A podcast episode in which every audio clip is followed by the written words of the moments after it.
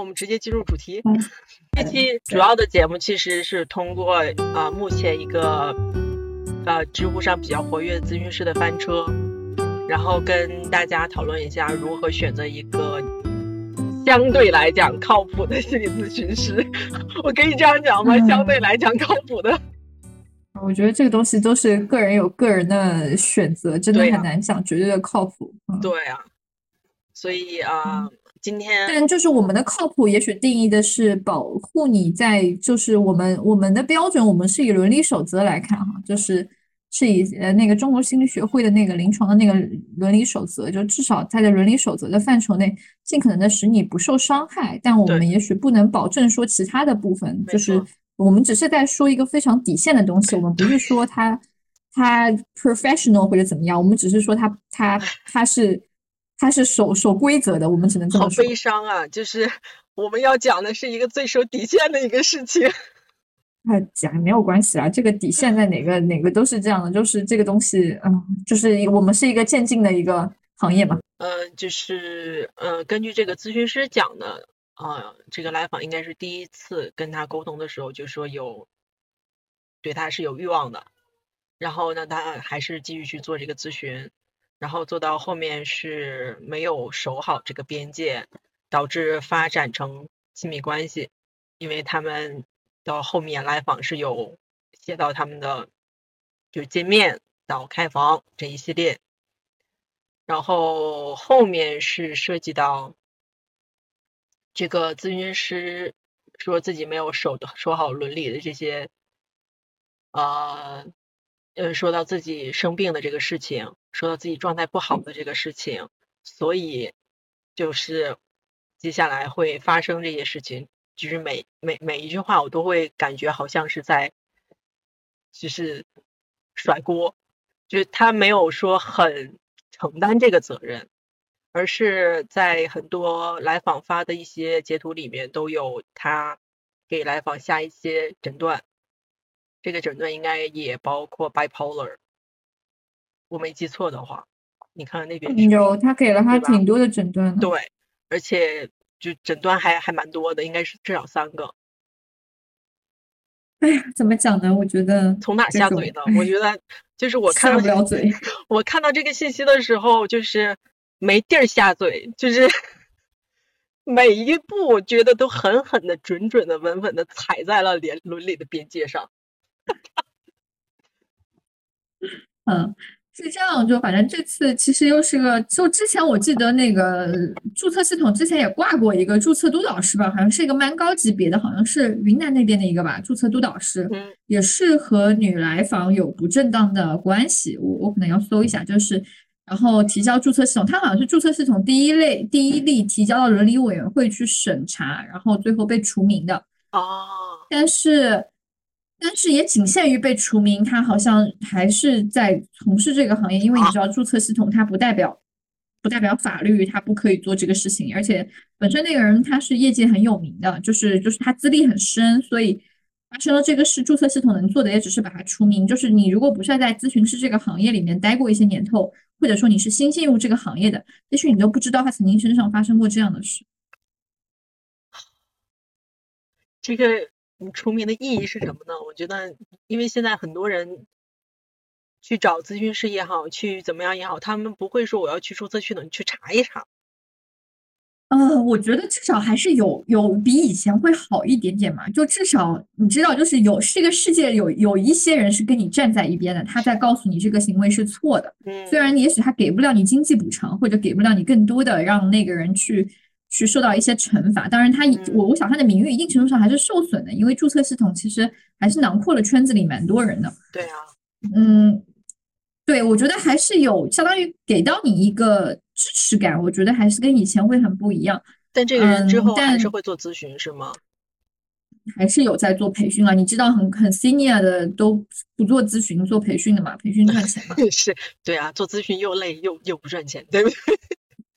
对啊，就是比较 senior 的，基本上你其实去可以去问几个大的老师，你看看他的 schedule 好了，他的培训排这么满，他根本不可能有时间接咨询的。那我的我的督导老师就比较难得了，因为他觉得就是如果说真的离开了咨询，我就负责讲课去做嗯培训，然后做干预。他在台湾嘛，然后他们台湾有很多那种呃学校啊、幼儿园啊、大学那种干预的，还有做培训。他其实 schedule 非常非常的满，但他仍然是要每周至少要保证两到三天是要做咨询的。我觉得保持手感嘛，那就跟做外科医生，他再怎么年纪大，他都是都是想去上手术台待一待的，就这个道理嘛。就是要但国内的话，做手艺的肯定是，因为国内有一些就是名头很响的人，他已经不接咨询了呀。其实，嗯，另一方面，其实像国内的很多，其实像国内的一些高校的心理咨询中心，其实它的个案量没有那么高的，就是除了一些。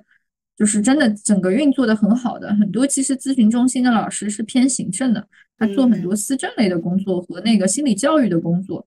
他们也，而且你知道，咨询它是要每周稳定一个时间点，它不能排别的事情。但如果说你在高校做做做心理老师的话，你可能会有杂七杂八的事情，其实你真的很难，就是不是你不想，可能可能就是你你做不到。因为我之前在。那个北京的一个大学里面做兼职咨询师，他们绝大部分其实，在他们心理咨询中心做咨询的这些咨询师，很大一部分都是外聘的。他们中心本身的老师其实有一大部分的行政的工作要做，然后他们也要去讲课，所以很多，而且他们就是排咨询的这些学生都是按照危机来排的，那先。排在前面的肯定是危机的孩子先做嘛，那以至于说有的孩子就讲我上个学期就在排队，没有排到我，就因为我没有自伤自残自杀的倾向。当然我们不是说你要鼓励你这样去做，对，所以孩子们也就会讲，就是就我要想要过来咨询的话，我都排不上队，所以就很尴尬。没有办法。那我们回回归到主题，就是。怎么样找一个相对来讲靠谱的咨询师？因为很多小伙伴也一直都在问这个问题。这个问题我实在很难答哎，我能不能说你要不先把咨询的需求验回去？你等两年，等国家出台法律了，你再去找。你要不 咽咽一咽？还行。只能这样啊，那不然嘞？那现在就是就是没有法律保护的。我得跟你说实话，就是哪怕我们两个跟你讲一些东西，对吧？我们两个也是有自己的主观滤镜的，而且我们也有自己的利益相关，对不对？那那我们我我我很难保证，我真的我我我我我我一点个人主观意识都没有，我肯定会有自己主观意识嘛。那我说的这个主观意识，它一定对吗？它一定是怎样嘛？那我还是相信它是。一个国家层面背书，然后一个一个一个智囊团体，一个是一个比较有经验的一些督导师的一个组合去做这个规则的筛筛查、评审、评定，这样对你来讲可能是比较比较比较好的一个有人给你把关。那别的那对吧？那这个部分我我我没法讲啊，就是没法讲。我你你一定要信我，我我说不出这样的话。之前我在推荐的时候，还有平台可以推荐，就是。你你知道现在平台，我懂我懂。现在各个平台抽成都很凶，所以我知道很多咨询师都跑了。哎，就是割韭菜嘛，割咨询师的韭菜，然后这个被卡掉的钱也越来越多，拿的也越来越少。但是对，因为可能互联网平台相比。地面机构它还要不同的是，地面机构其实会提供场租，互联网平台它其实连场租都不帮你 cover。大家其实知道，在一线城市房租是很高的，嗯，然后就互联网平台不不但它不会帮你 cover 这个部分，它很多一些行政的，因为如果在机构的话，可能有助理可以帮你稍微处理一点行政的事情，嗯，就是就是对接一些东西，就是还是帮你可能把一道关，稍微就是有一些有一些可能。不太合适进入咨询的人，他还是会帮你筛走，但是线上平台这个环节是完全没有的，这要靠咨询师自己去筛了，因为对啊，就风险完全相当于说风险完全压在咨询师身上去，对，对，咨询师其实风险那个压力很重的，嗯，就像现在我在啊学校里面，我不知道你最近有没有接这种，就是比较涉及到危机的来访。那现在他们现在在接这些就非常非常的警惕了，然后警惕到就是跟我讲你要不要去找就是咨询师上至少在五千小时以上的，我说 这是唯一的一个标准吗？他说那至少人家是五千小时的咨询的时间是有印证的嘛。那人家就是没有那个金刚钻，也不敢揽这个瓷器活。你要去找三四千小时的，就是他说也不是不可以，那就要去看。所以很多包括我之前的一些学生，呃，也问我，就是想要我推荐咨询师，就是太难了。是啊，就是非常难，特别是。我现在我的处理可能跟比他们还要再不同一点。我一般是遇到危机，我都建议他直接去精神科，医院是嗯，对啊，因为这是在现有法律下，精神卫生法就是大家知道，我们国家的精神卫生法其实是非常偏卫生系统的。就是虽然说精神卫生法嘛，它是精神，就是可能，但大家知道，在这个立法当中是完全卫健委主导，而心理心理心理系的整个条线的人是跟这个条线是不搭的。所以整个条线立法的整个过程是完全不考虑，就是心理咨询师啊、心理学家这样的一些事情的。所以从合法性上来讲，现有的法条上合法性上来讲，只要你有诊断，其实你都应该去去精神科医院做治疗性的部分。就是如果心理咨询师知道你这个部分去帮你做，它是违法。嗯，但是我之前也遇到过一些 咨询师，就非常的尴尬。他在接这个来访的过程当中，呃，应该是接了很长时间，然后中途评估下来，这个来访其实有重度的抑郁，甚至有一段时间是重度抑郁发作。那重度抑郁发作的时候，就千方百计的劝这个来访去就医，那这个来访就是不去就医，我就不去，我就要继续做咨询。这种情况下，国外是。所以像国外就还好，国外心理学家他就敢接，因为法律上是允许他接的。对啊，他是有法律上是支持他做的嘛。对啊，呃，心理学家 psychologist 没有嘛？他没有处方权，但他有诊断权嘛？诊断权。哎，那对你说的那个有有开方权的那个，还是要有那个医师执照。心理医生，对啊。而且我看国外的很多的心理医生，他其实都是有处方权的。他们本身很多就是精神科出来的，就是他就是精神科那个体系的。反正国内就是，嗯，确实就是。法律下就就说你你如果做就是违法的，你别说你做什么对吧？就就是你想做，就对不起你你你就是他会认为说是你把一个就是不适合就是超出就是相当于精神卫生法认为超出你胜任力的，就是请你把他送去医院，你你你不不可以做这个事情。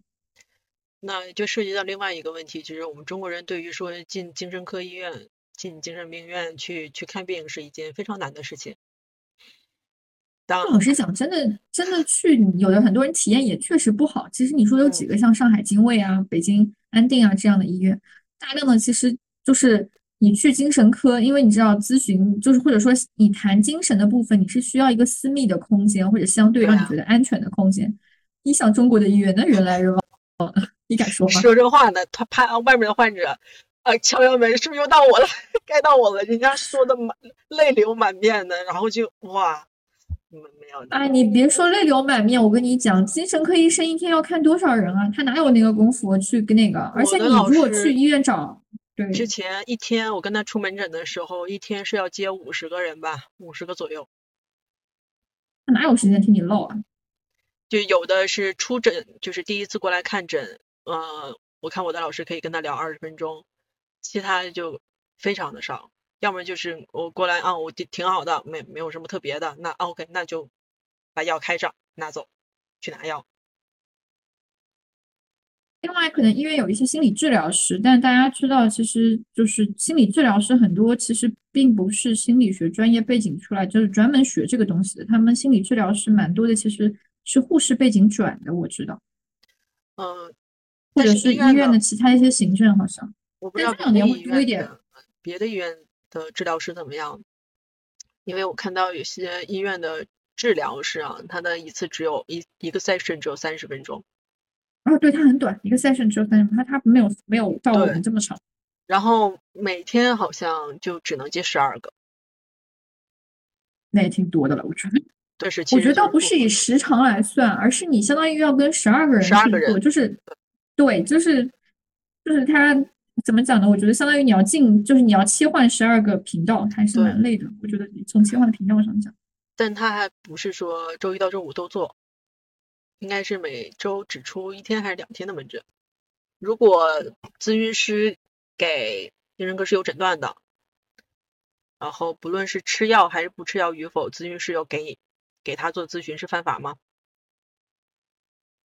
要看给什么诊断了。现在精神科给的诊断就是它很很模糊，就是就叫抑郁状态。对对对，它是给症状的一个评估，它不是做诊断。对，对，就是我所说的诊断很多。现在精神科医院很蛮多是，一旦他给到诊断，他都会让你要住院了。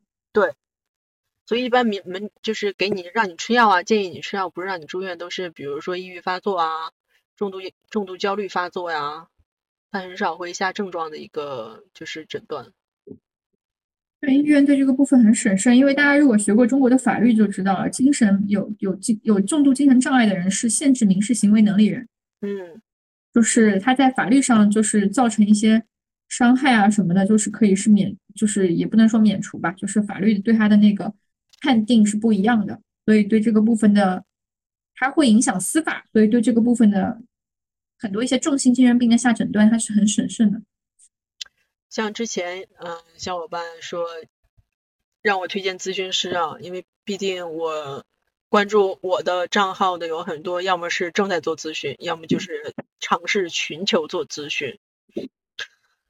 那在选择咨询师的这个部分，咱就是我们两个人聊。我们不给任何建议，我要再三的去强调一下，我们不给建议。我和 Amber 我们两个人就是两个主观的咨询师，我是做荣格的咨询的，那 Amber 可能更倾向是做啊 CBT。哎，你要不要再介绍一下自己？啊，就是大家好，我是 Amber，然后我是一个呃以认知行为治疗流派的为主的咨询师。然后我是一路心理系念上来的，然后现在是一个个人职业的咨询师，所以，呃，我是在浙大念的心理学本科，北大念的心理学硕士，所以我是一个纯纯的心理学人了。嗯，对，欢迎。所以有小伙伴想要提问，可以可以提问。有人问 Amber 老师学过动力学吗？学过，怎么没学过？在中国这个环境，不学动力学还算是中国的咨询师吗？嗯，我也有过动力学的受训背景。嗯嗯，是动力学的，我也参加过动力学的长城培训。你觉得动力学学起来感觉怎么样？呃，怎么讲呢？我觉得，呃，其实你去学个，我我倒觉得，也许在新手阶段的时候会特别在意流派。嗯，哎，什么状况？他太闹腾了，他一直在下面扒 扒我的椅子，一直在嗷嗷的叫唤，就是这就是这个家伙。没关系。呃，我觉得是这样。我们在新手阶段呢，会特别在意流派，但其实你咨询慢慢做下去之后，你学的多了，其实各个流派你可以都去涉猎一下。嗯，你慢慢深入学下去的时候，你都会发现，其实有的流派它只是在用不同的名词讲一些相似的技术，或者它有一些理念还是通的。所以说它，对，所以我我觉得流派这个部分，你学的越深，你越会觉得这个部分它没那么重要，它越是会一种融合的取向，就是就是。你会把它就是融会贯通的去使用，但是我们还是会很多的积极的去选学习很多新流派，是因为说每个流派都有他看人的视角，那个视角其实去学一学蛮好的，而且有时候来访会不一样，有的来访他会跟动力学特别来电，你用动力学的手就是技术和理解去跟他工作，他会特别容易切；有的来访他就是比较轻 CBT 的，所以你多学一点，他你会更容易你接近来访，所以。流派没那么重要，像现在很多咨询师，我看都是相对来讲比较融合的，因为这样但我觉得现在，嗯，蛮多的咨询师说说是融合，但我个人觉得，其实大家其实学一个流派学的还不是很精，学一个流派要好久。我真的觉得，我到现在，我可能荣格这个部分，我可能刚算入个门儿，因为荣格老爷子东西的确蛮难学的。哎，就不光荣格了，你学别的，学我们 CBT 其实也很复杂。就 CBT 是一个大流派，下面有非常多的分支，像 ACT 啊，那个嗯正念啊，还有那个呃图示啊，还有这些，其实全是它的子流派。你知道正念流派里面有被很多人用的。嗯，不歪楼了，就就这个部分，反正就是还有很多子流派。我是说，哪怕你进一个子流派，你要去学，很多人其实就是参加了一个培训，然后课听完了，然后就就说就结束了。但其实你真要去深入，你是要跟督导，然后不断的练习接个案、调整去练的，其实需要很长时间。但很多人其实，我感觉每个流派都学的不是很精。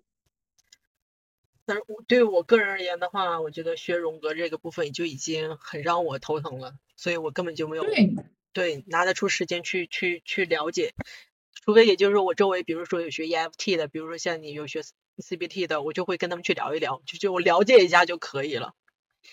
啊，对，就大家主轴的，你还是会用一种提问，CBT 会讨论过往创伤吗？讨论啊，图示我们 CBT 里面也有图示疗法，图示疗法就是去去修复，就是在人格层面做调整的，而且是循证治疗，就是已经也是被研究认认证的，就是图示治疗里面是可以对人的，就因为人格创伤嘛，其实就是人格层层面上有一些问题要调整嘛。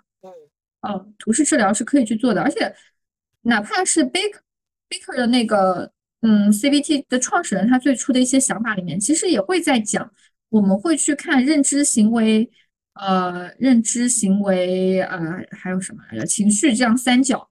但其实我们会认为说，这个三角本身的形成是有早年的、早年的深层、深层的一些图示在影响的。所以我们还是会去看早年。那我们跟跟可能跟精神分析就跟呃老师他们不太一样的是，他们可能会。对他们可能会往里面走得很深，但我们那个部分可能只是去了解，但是我们是聚焦你的现在的。对对。但过去我们还是要知道，没错，大家的作业点不一样，就是大家的工作点不一样。嗯，就是关键。呃，如果说咨询师，我觉得，因为我之前也推荐过我的朋友去给我熟悉的、他们擅长那些领域的去找做咨询，但有些人就觉得，哇，这个老这个咨询师真的蛮不错的，我挺聊得来的。有些就是。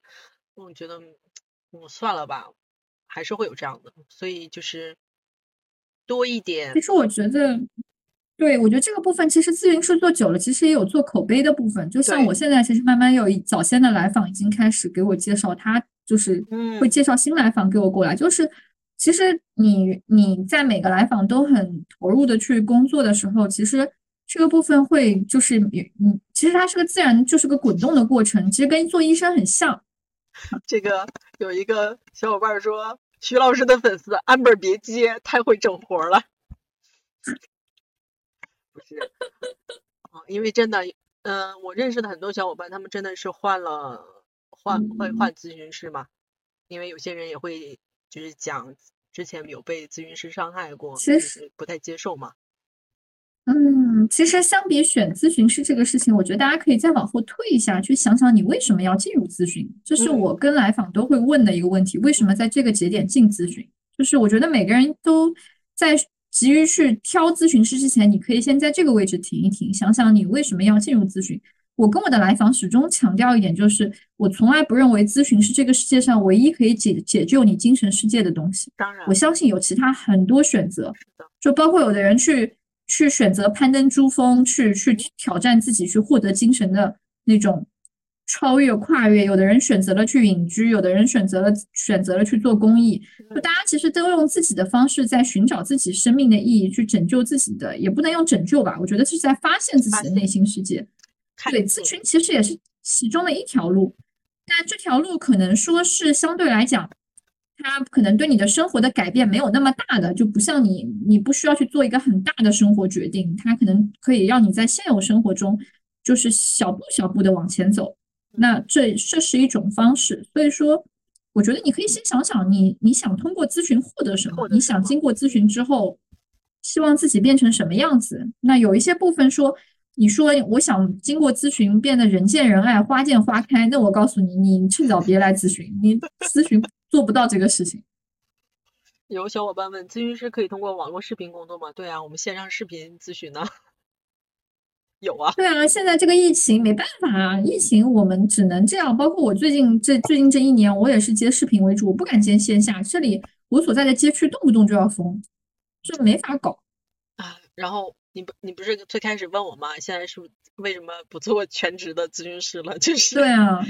我主主攻的是儿童，我现在主要是做儿童的咨询。你想想，疫情一来，嗯，就根本就，而且儿童你是没有办法做线上的。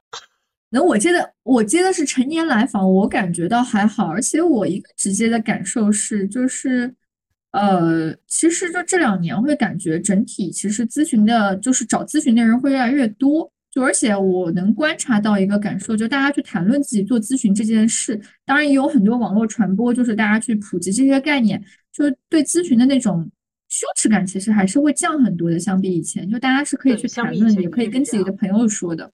而且朋友基本都是鼓励的态度，会鼓励你去，就是会支持你去做这件事。尤其是年龄现在偏小一点的，因为我在学校嘛，所以我觉得家长们的嗯接受程度也要比以前要高一些。对，就大家全社会其实对这个部分的接受度都高。就像我说的嘛，它相比别的部分，它是相对温和的小步往前走的一种方式，对生活的冲击感没那么大，不像你要去做一个很大的生活变化去做这个部分。在嗯北京的徐老师嗯穿短袖，在杭州的 amber 穿羽绒服。我们杭州冷啊，你们不知道啊，我们是真冷啊。北京现在还好，我今儿还去颐和园逛了逛，春光明媚。因为昨天刚听了一个台湾的那个呃张俊林老师的生态心理学，然后？他因为他讲的环境心理学吗？呃，生态心理学它其实是里面涉及到还有呃森林疗愈啊，就是人类要回归大自然，大自然的疗愈性会比较强，其实就比较像荣格，荣格后面讲的很多东西涉及到他后面还会讲炼金术，所以他是那个，因为他本人是学荣格流派，也会了解一些，他本人又是精神科医师，然后就用炼金术的那一套，第一套第一步是溶解，就是你看到一个特别可爱的小狗狗，就是你会溶解在它的那个可爱里面，然后就是你进到森林里面，进就是去啊、骑行啊，去到大自然中，就享受大自然给予你的那种承载，然后把自己溶解在里面。这个是，就我也刚刚开始学，因为要学一年，它是一年四季，每一个季每个季节它是有相关的主题，它其实还是会还要出去，类似于呃骑行吧，在台湾要从哪里骑到垦丁好像，但是就是北京的小伙伴就没有办法参与了。少数民族，这里有个少数民族啊，我康德金丝鸟，我不知道你是什么少数民族，我也是少数民族。就是对于少数民族的话，就像我我父母当时也根本就不知道我在做什么，就是因为我是朝鲜族，然后呃，我当时本科其实想要考，但是没有考上啊，被调剂到去学经济，然后他就觉得这你学这个东西，你出来之后你你能干什么呢？就是心理咨询师是什么呀？心理医生是什么呀？然后就严令禁止我，我说那要不然就当法医，有就这两个。然后我妈就说那那好像心理咨询师听上去也挺好的，那你去学心理学吧。所以其实到现在他们都不知道我在做什么，那不是很了解。如果说去看心理咨询师的这件事情，可能我们这一辈啊，就是包括我的亲朋好友，就是也是同样是朝鲜族，年轻的一辈其实汉化的程度比较高，因为我们其实都是上汉校。我从小到大，就是到大学之后，延边大学才是开始讲韩国语，所以可能少数民族之间还不太一样。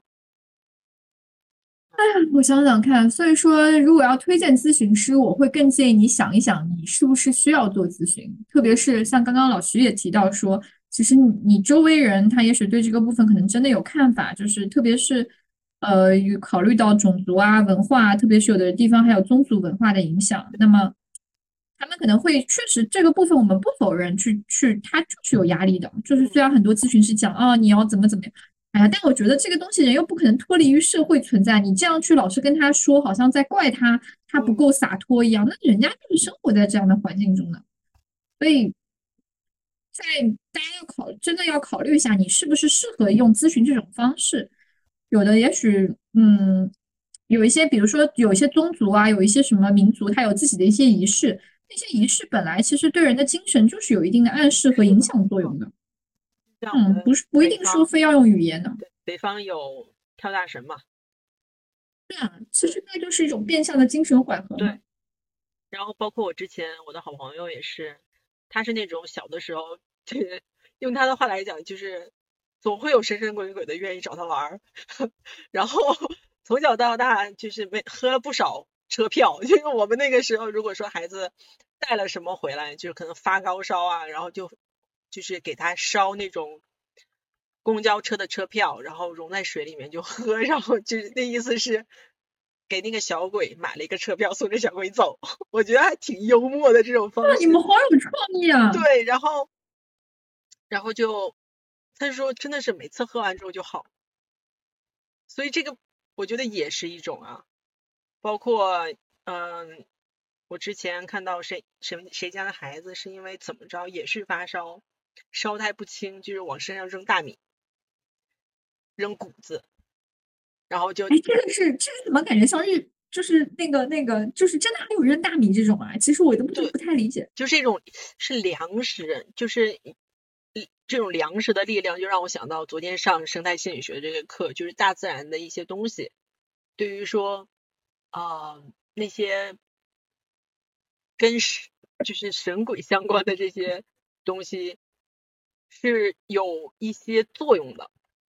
总之就是这个孩子就被这样搞完之后，包括拿菜刀去比划，说要把这个鬼赶走啊之类的，就第二天这个孩子就会好。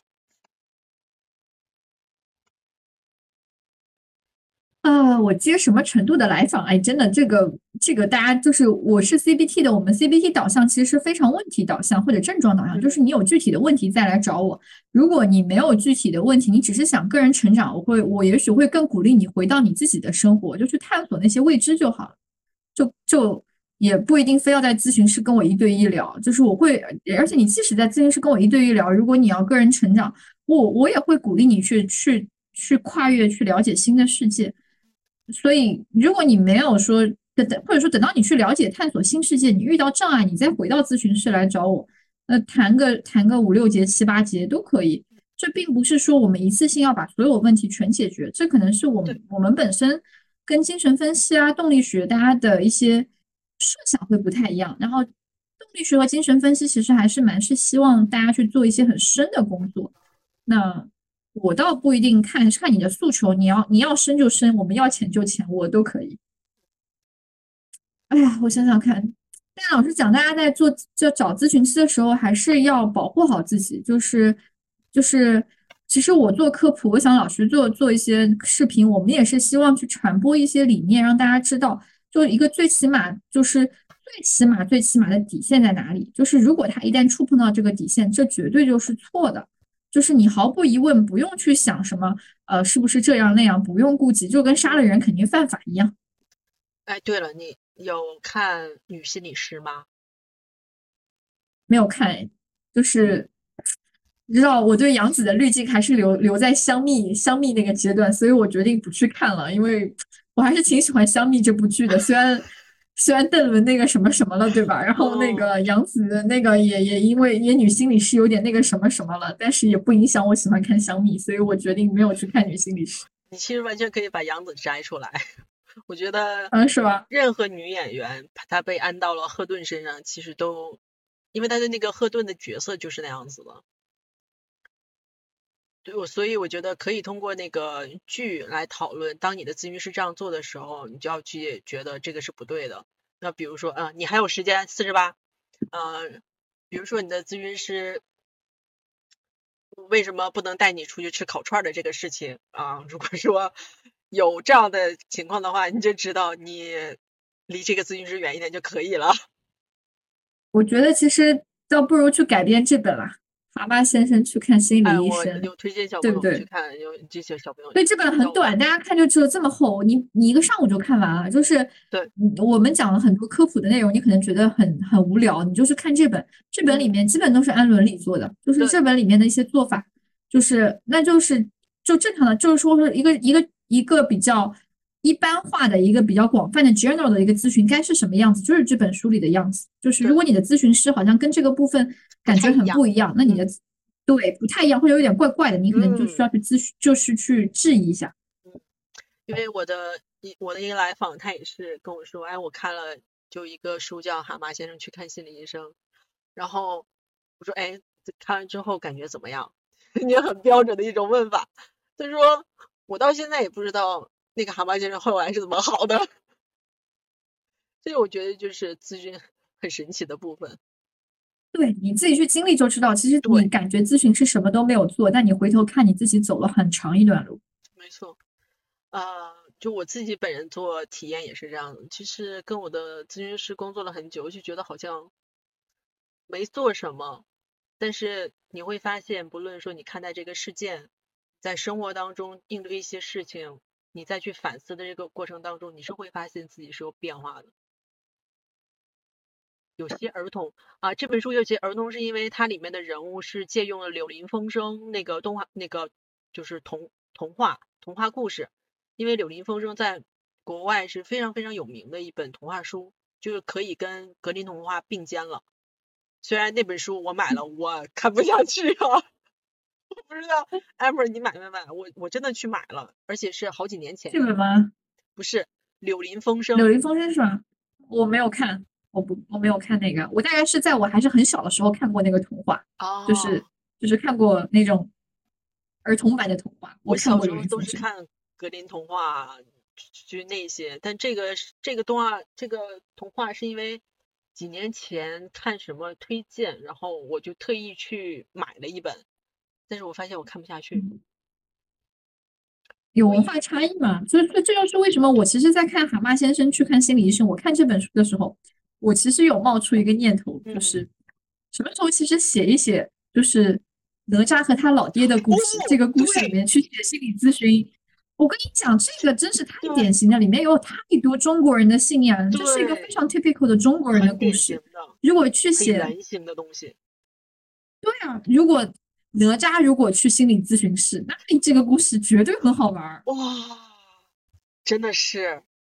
说的我脑子眼脑子里面一亮呢。对啊，我就看这本书的时候，我就在想，哎，什么时候有空可以写写这个哪吒去心理咨询室？里面太多议题能写了。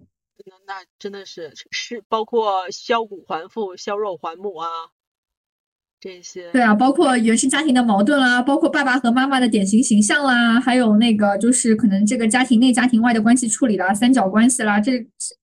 而且它里面其实带有很厚重的，就是中国传统文化下中国家庭，它非常典型的一个中国式家庭，它所遭遇的问题其实也是非常典型的中国式家庭会遇到的一些，就是就是外部的这样的一个挑战，这样的一个冲击。但好像就是有时候其实你也中国的小孩你也会遇到嘛，就是对，你父母会为了讨好外面的人而反过头来对你打打打打打，对对吧？这在国外人起来是不可想象，因为他们。对这个部分的考虑是不一样的。就我跟我们的外教去工作的时候，他们对于中国的很多家长的做法，就是 用用一句成语叫匪夷所思，就是他们没有办法理解为什么呢？怎么可以这样呢？因为有一个孩子，就是说我妈昨天把我打了，然后这个。这个班主任老师就发发到他 直属的校长那里，然后校长那里马上就是一个 alert，然后就写邮件给家长，孩子说什么什么什么，你因为什么什么动用了什么什么什么，哇！然后那个家长收到这封邮件的时候都懵了，就是他就觉得我打个孩子屁股能怎么样？就是有这个必要吗？啊，真的是不一样。对，而且你回头去看，其实你看蛤蟆先生他这本书里面最开始，其实蛤蟆先生其实他的朋友们其实关心到他嘛，然后推动他去做这个事。对，但其实你去也是因为朋友推荐的嘛。对，但是其实就是在中国，其实很多时候，也许很多人他其实是就是就可能并不是朋友推动着去做这件事的，就是他就在中国，我觉得他最 typical 的一种场景可能是什么？你的学业下降了，你的父母是为了让你去看一看你的学习成绩怎么提高不了，注意力怎么集中不了。但其实可能是你的内心有一些，就是你的青春期问题。但但也许他外化的是那层，我家孩子最近很叛逆，最近学习成绩下降很多，老师你给瞅瞅呗。嗯，他怎么就不爱跟父母沟通了呢？怎么就一回家就锁门不让我看？对，这就是这就对吧？就。我觉得这个故事的开头就会完全不一样。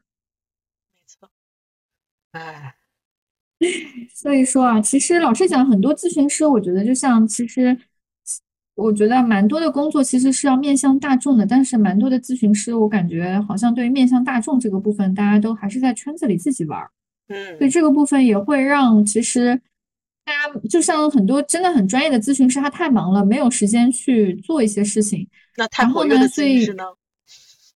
对，一太活跃的咨询师呢，现在又被批评，所以这也会让我自己一个做自媒体的咨询师，我也很纠结，我是不是应该控制一下活跃度？太活跃了要被 argue，没有时间去做咨询。但其实我我我相信，包括我看，我从看学普星的第一节课开始，它里面就会去强调咨询师的社会责任，就是我们是要去为，就是我们这个这个学科本身是要跟社会的广义的人去连接的，所以它并不是你躲在书斋里面去做的，所以你是要去和大众有一个沟通的，甚至国外这个频率呢是要去做一定 掌控的，还在摸索。，对，呃，甚至也当然应该不会被封吧，就是甚至因为就是在国内的话，也许它这个对吧，我们是呃呃民主集中制对吧？它有一它的自己的一些特点和优势在。那么国外呢，它也有它的一些特点对吧？那么国外呢，其实很多咨询师会参与投入到立法的工作当中去，就是他们会去很多做议案的呼吁。那么对我们国内其实也会看到有很多的也也当然当然，我觉得目前可能声音还不够大，没有去推动很多立法层面上的事情。其实这其实才是真正根本上去改变这个找咨询师的问题。任重道远啊。是的，所以我要准备下了。意犹好未尽好像大家没有看够，没有看够，我们就到时候再再约时间。啊，对好吧对，我聊的可啊，我聊的可开心，就是因为今天是两个人互动一下，我跟老徐也很久没聊了。就是他去修仙了，嗯然后 这才回到人间。嗯，对，我是修仙修了一年，才一年多吧才回来，我都没脸更新我的东西，哎呀，真的是，只要一旦更新，就会掉一批粉儿，是吗？对，我的僵尸粉们会掉，然后这会让我很挫败。哎呀，老娘这么久都来更新了，怎么怎么怎么怎么就嗯。对，就会是这样的。我也是啊，大家都一样的。对，所以我是我是觉得，当然我们知乎上，其实我觉得知乎上去网暴的这样的形式去维权，本身是一个两败俱伤的过程，来访本身呢是在带来二次伤害。对啊，所以相对去去指责说，哦，咨询师要少放点精力在在宣传上啊，或者是怎样，我觉得其实更多的，其实我反而觉得咨询师们要多出来做做做这种，呃，面向社会的公众的事情，不光局限于去做宣传也好，当然它是在有不是你瞎编的基础上去做一些呃内容的宣传，然后更多在立法层面上去推动一些工作。OK，行，那你下吧好。的，我下了，大家拜拜。改天再继续，好，拜拜。拜拜。